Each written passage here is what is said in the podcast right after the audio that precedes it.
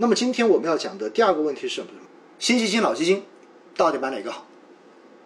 其实新基金、老基金这个话题哈，如果大家有听我过年期间的直播，应该会非常非常的有印象，因为当时我特意讲过一期，就是到底我们该选什么时候选新基金，什么时候选老基金。那么我一直强调的观点就是什么呢？如果我们看好短期的市场，那么就应该去买老基金，因为老基金本身有现存的仓位，所以能够跟上短期市场的上涨。如果我们不看好短期市场，对于接下来短期的市场波动抱有非常大的这种疑虑跟担心，那么这个时候我们要做的事情就应该是去买新基金，因为新基金本身这些钱募集进来之后，它会有一个在各个市场开户的时间，所以资金本身就要有一段时间才能开始投入市场。另外呢，因为募完之后基金经理手里拿到的全部都是现金，所以仓位都很低，这个时候如果市场出现波动，那么可以有效的规避短期的波动。所以呢，这就是老基金跟新基金根本上如果你购买的区别。但是大家又发现一点了，实际上在过去的这段时间，市场上的这种爆款基金特别多。那么募集这种基金的时候，大家又会发现一个特别好玩的事情，那么就是是不是会发现有些基金经理本身手中所管理的这些基金，原来所管理的这些基金规模可能并不大，有可能才一点点，十几亿、几十亿，有些可能都根本没有上过百亿。那如果有这样的事情出现之后，大家想想看看，你们会选择买他的老基金呢，还是选择买他的新基金呢？来，我们来做个选择题，我来看一下哈，大家这个刷答案的一个，因为我们今天是 PK 嘛，我来看一下大家不同的这一些答案到底是什么。我来看一下，绝大多数都选择老基金。是的，我告诉你，选老基金是对的。为什么我会这么讲呢？很简单，首先第一点，大家对于短期市场，你们到底是觉得风险大还是风险低？这是第一个问题，每个人都有不同的答案，我觉得都可以。当然像我现在自己的看法呢，我觉得短期市场你要调整这个风险，这种可能性可能变得越来越大，对不对？所以呢站在这个理由上面，你要选新基金，我觉得未尝不可。但是回过头来哈，大家有没有想过，如果市场拉到中长周期都是强势的，而这个基金经理曾经自己管理的这个规模又不是很大，那么中间就涉及到几个问题。第一，在很多场合我都说过，基金经理有一个能力边界的问题，大家应该有听过，对不对？就是能力边界的问题。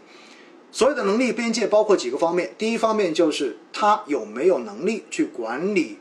远远超过他自己曾经管理的这些资金规模的能力，这是第一个边界。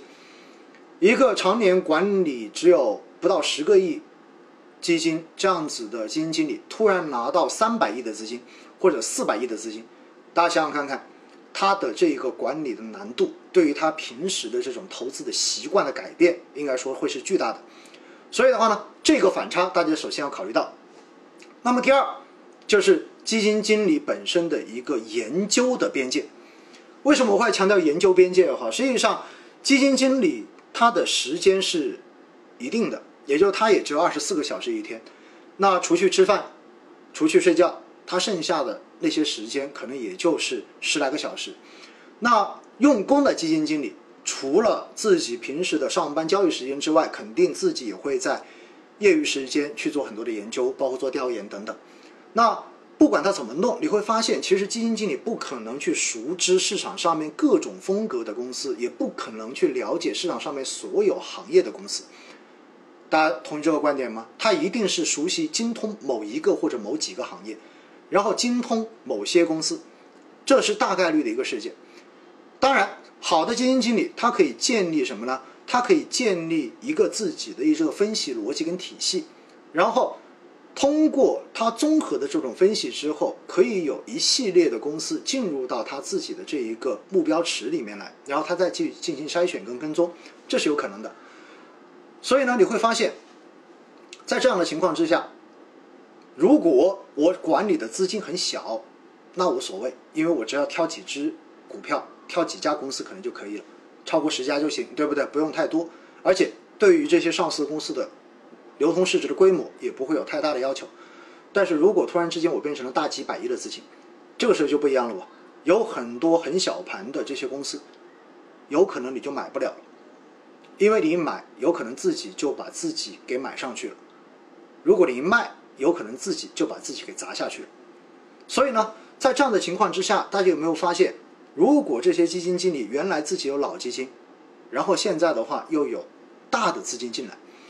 按照正常的投资习惯，你告诉我，新产品它建仓所买的那一些股票，买的那一些上市公司，跟它原来所持有的、所管理的那些产品，它的重仓的那些公司，大家觉得重合的概率比较大，相似的概率比较大，还是完全不一样的概率比较大？大家觉得，你们觉得哪种可能性会大一点？来看一下你们的答案。对的，我相信肯定是相似的可能性比较大吧，对不对？甚至于有可能都会是完全的复制策略。所有的复制策略就是完全用一模一样的这种方式来进行操作。那大家想想看看，新基金如此大的规模，然后也去进行同样的这一些股票的建仓，那你告诉我，这些股票的价格涨还是不涨？如果整个市场的情绪比较正面，是不是意味着新基金发行完开始建仓起，就是老基金它所持仓的那些重仓股票有可能会有更好的涨幅啊？大家同意吗？所以在这样的情况之下，大家觉得如果有这样的产品发行，而市场情绪又比较正面的话，到底是买老基金比较合适，还是买新基金比较合适啊？答案我想已经不言而喻了吧，大家同意吗？所以在这样的情况之下，我每次看到大家去抢配售，然后的话呢去用很大的资金，然后去抢这些所谓的热门机，我有时候我心里面站在真正的一个投资者的角度，或者说站在在这个行业中间已经11年的一个从业人员的角度，我真的觉得是没有什么太多必要的。你就买他的老的不就 OK 了吗？干嘛一定要去凑这个热闹？而且更重要的是，新基金认购是不是手续费非常高啊？同意吗？是不是手续费都是最高的？甚至于在前一阵子有一度我都准备去认购某一家公司的新基金，因为我想看看那个基金经理是不是真的做得很好，结果发现我不管用什么样的渠道，它的手续费都是不打折的，哪怕我直接去到这个基金公司的官方网站上面直接去进行认购，发现都是1分钱的手续费都不打折的。所以在这样的情况之下，我们就说其实大家没必要去一窝蜂的抢这些热门的新发基金。如果这个基金经理本身有开放的老产品，而且业绩也做得不错，你也觉得比较认可，真的不如去买他的那个老基金。一方面手续费更便宜，另外一方面的话呢，也可以真正的去跟上市场的这一种涨幅。真的，这就是我今天的话想多给大家去讲一些的。